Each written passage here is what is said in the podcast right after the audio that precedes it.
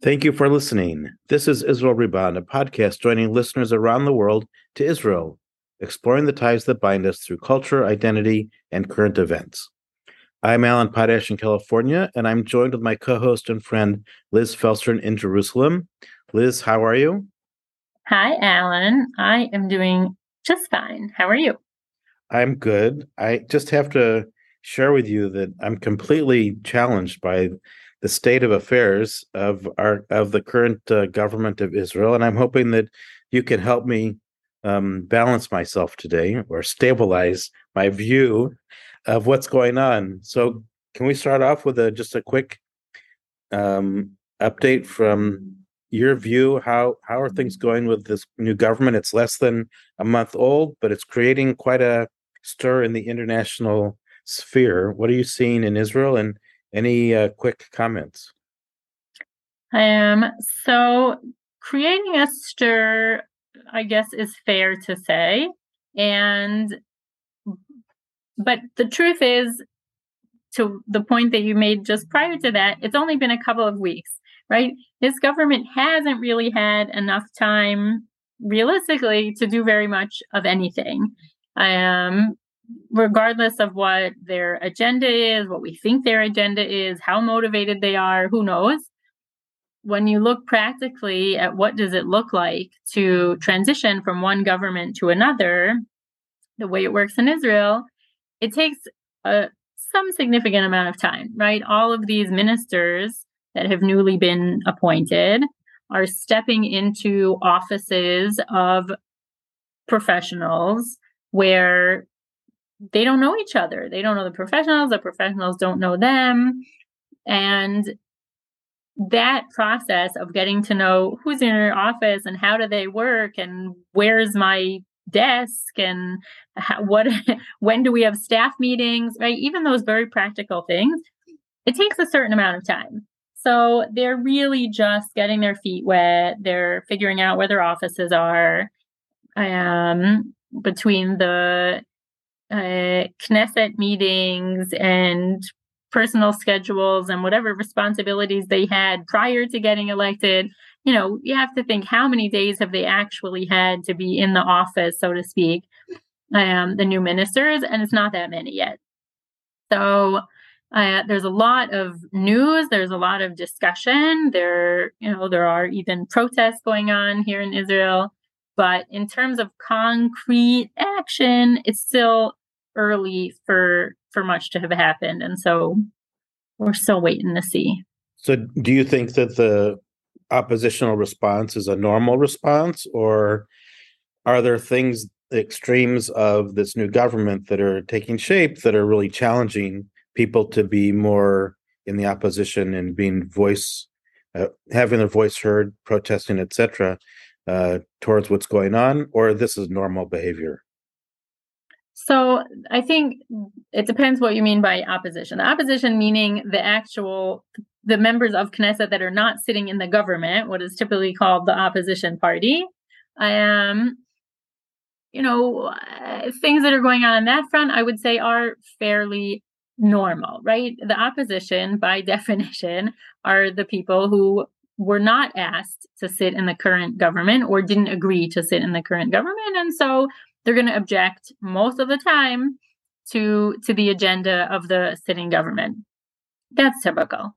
What is a little bit outside of the norm and is already going on now in Israel is the extent to which the, the public is coming out in opposition of various uh, policies and, and laws uh, that the new government is trying to put in place. And to see you know, that extent of public sentiment this early in a government's tenure is somewhat unusual. Um, and it'll take a little time to see whether that is a growing trend, whether the public will really make its voice heard, will continue to protest, will force this government to think twice, um, or whether things will, you know, quiet down and the government will be able to or carry on its work with its agenda sort of in a regular um you know day to day kind of way so I read that there was a protest in Tel Aviv uh, on Saturday with about eighty thousand people. So you're saying that that's not typical uh, a month after a new government has established itself, uh, or is yeah, this... it's a little early. It's a little big. We also had in Jerusalem, I think, several thousand people on Saturday night.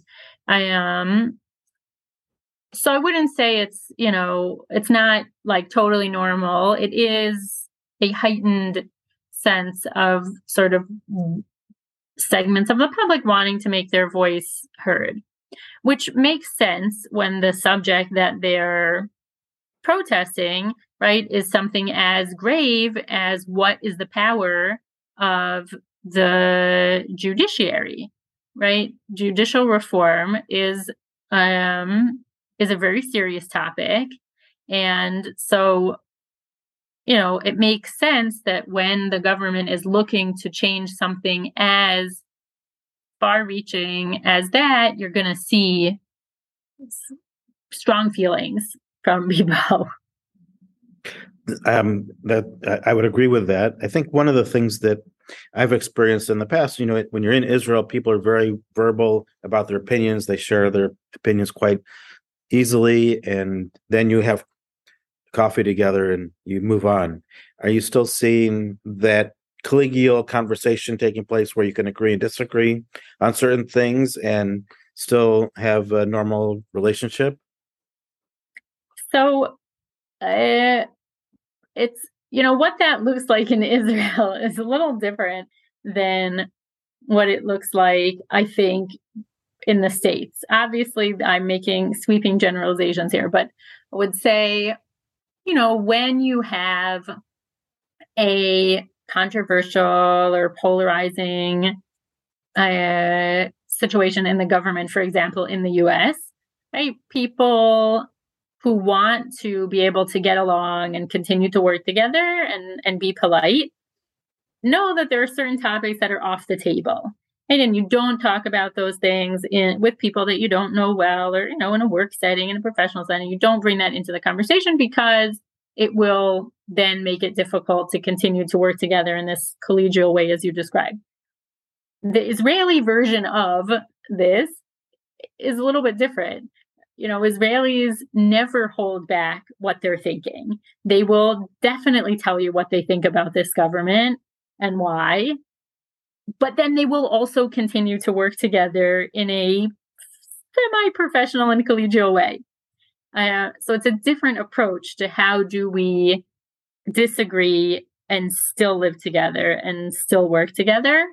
Um, Israelis are not so good with the keeping their opinion to themselves part. Well, I, I think that's that's true, and I think that's what has made uh, Israel a, a very conversational country. Yes. from definitely from, conversation. From the minute you get into a taxi to the minute you walk into a falafel shop, somebody's always going to give you their opinion of something. And I think that now, you know, it's a the previous government, you know, was on one side of the street and the new government's on the other side of the street and are people crossing the streets to talk to each other um, I'm not sure if uh, if we're seeing that. Yeah, I was also thinking the other day about when do the political campaign signs come down? You know, uh, because I think how long people feel the need to keep them up after the election tells you something about how people are feeling.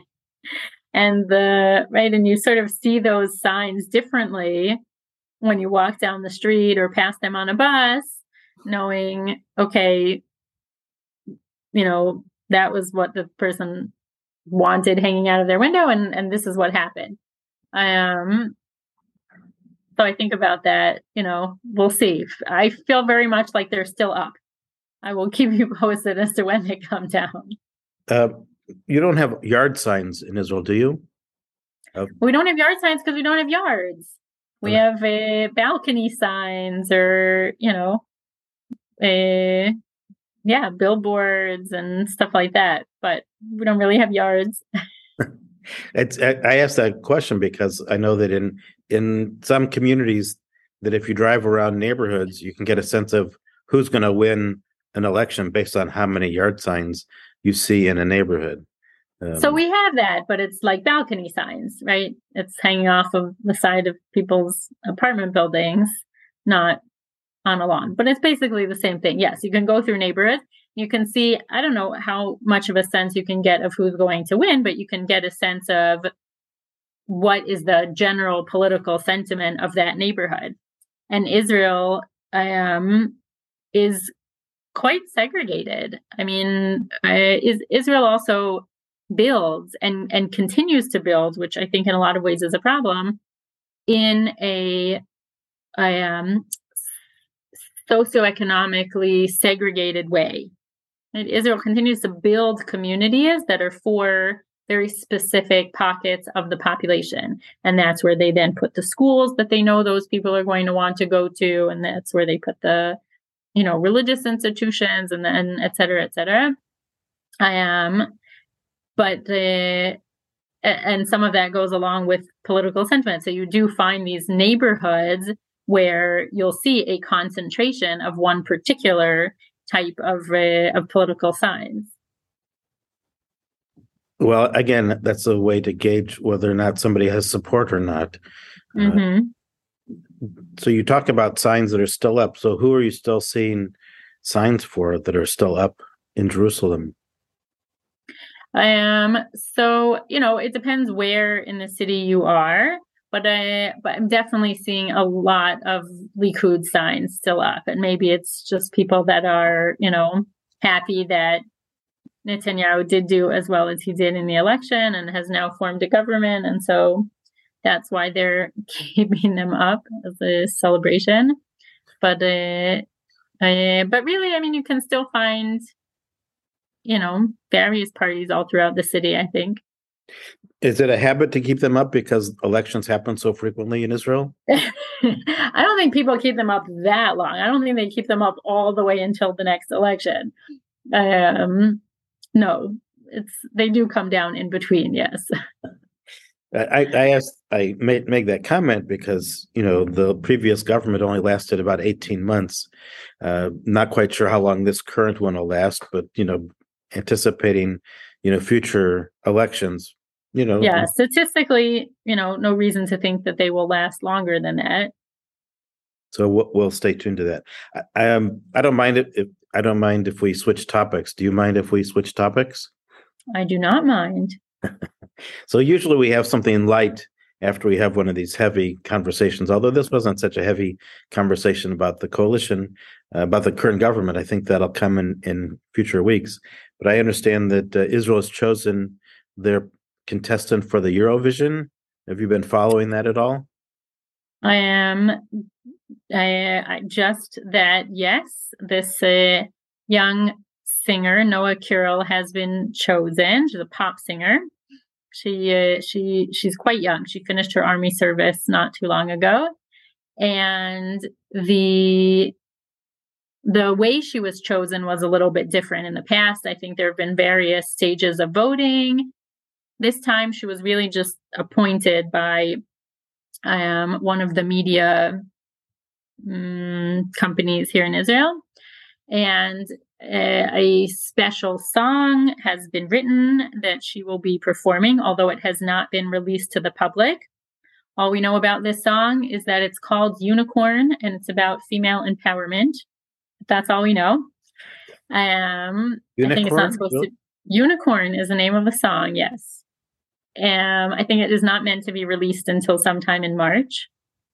And the um you know the way the eurovision works is that the winner of each year is the place that hosts the eurovision in the next year.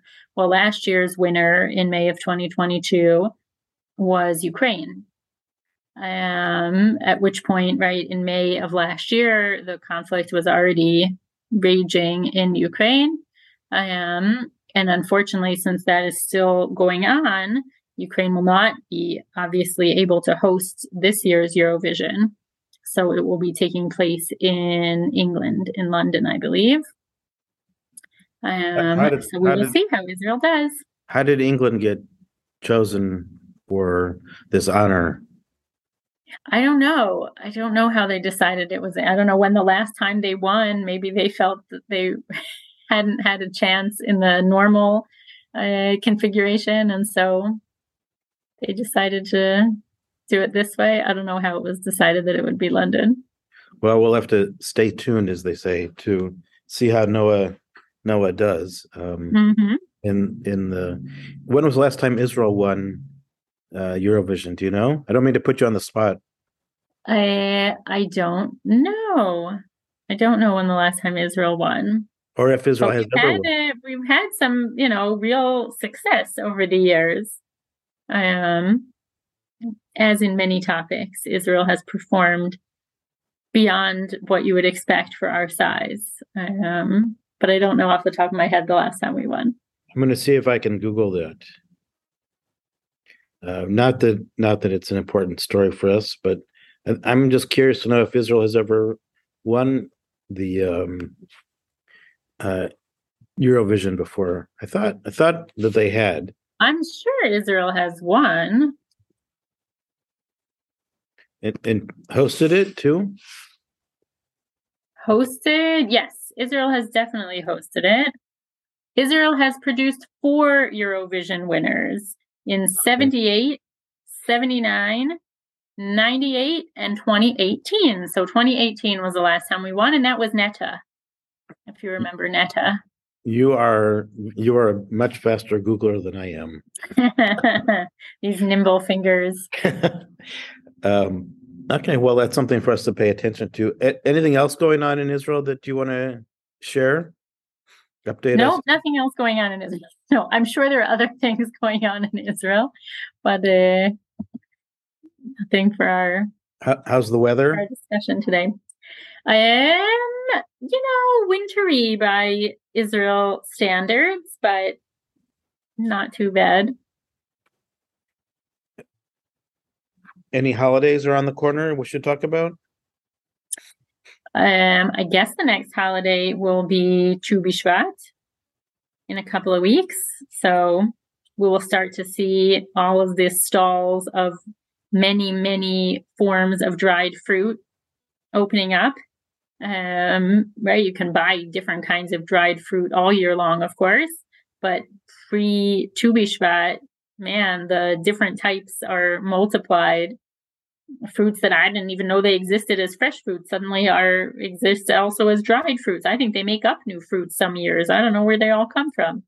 Well, that that can be another opportunity for you to do a review of new dried fruits. I will share some of the exotic dried fruits that uh, that I come across happily. I like to talk about Tu B'Shvat as the New Year's of the trees for trees. Mm-hmm. I think it's one of the unique parts of of biblical Jewish heritage that there are that there's an anniversary or a New Year's of trees in Israel in, in the desert there aren't that many trees so every time mm. a new one it should be a new year right? Yeah it's also crazy that like that's already the holiday that sort of is the harbinger of spring. I am um, so i guess in retrospect maybe we've had a very mild winter because i feel like it hasn't really started yet and if in a few weeks we'll already be doing our you know almost spring holiday maybe we won't have had too much of a winter we'll see so is Tu B'Shvat also considered like Israel's Earth Day? Is it a environmental uh, awareness day at all?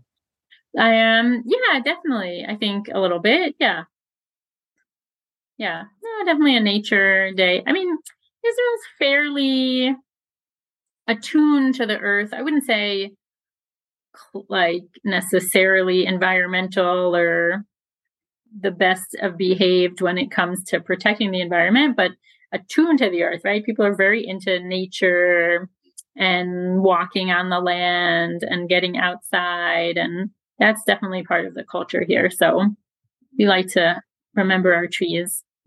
So on a on a side note, since we talked about the environment, I was reading the L.A. Times today, and uh, a rabbi was being quoted on um, praying for rain. That maybe the rabbis have been t- praying for too much rain in California because we've had nothing but rain for the past you know two weeks, and it's Mm. quite a bit of uh, stir. So we do have a tradition of praying for rain. Well, that's what you get when your clergy are just overachievers. They're just doing too well. That's a that's a good way for us to end today. That our clergy are overachievers. Um, any other things you want to talk about before we close out for the day? Just hoping everybody stays dry despite your rain. Thank you. You've been listening to Israel Reborn, a podcast bringing listeners from around the world to current events in Israel. Thank you all for listening. Thanks, everyone.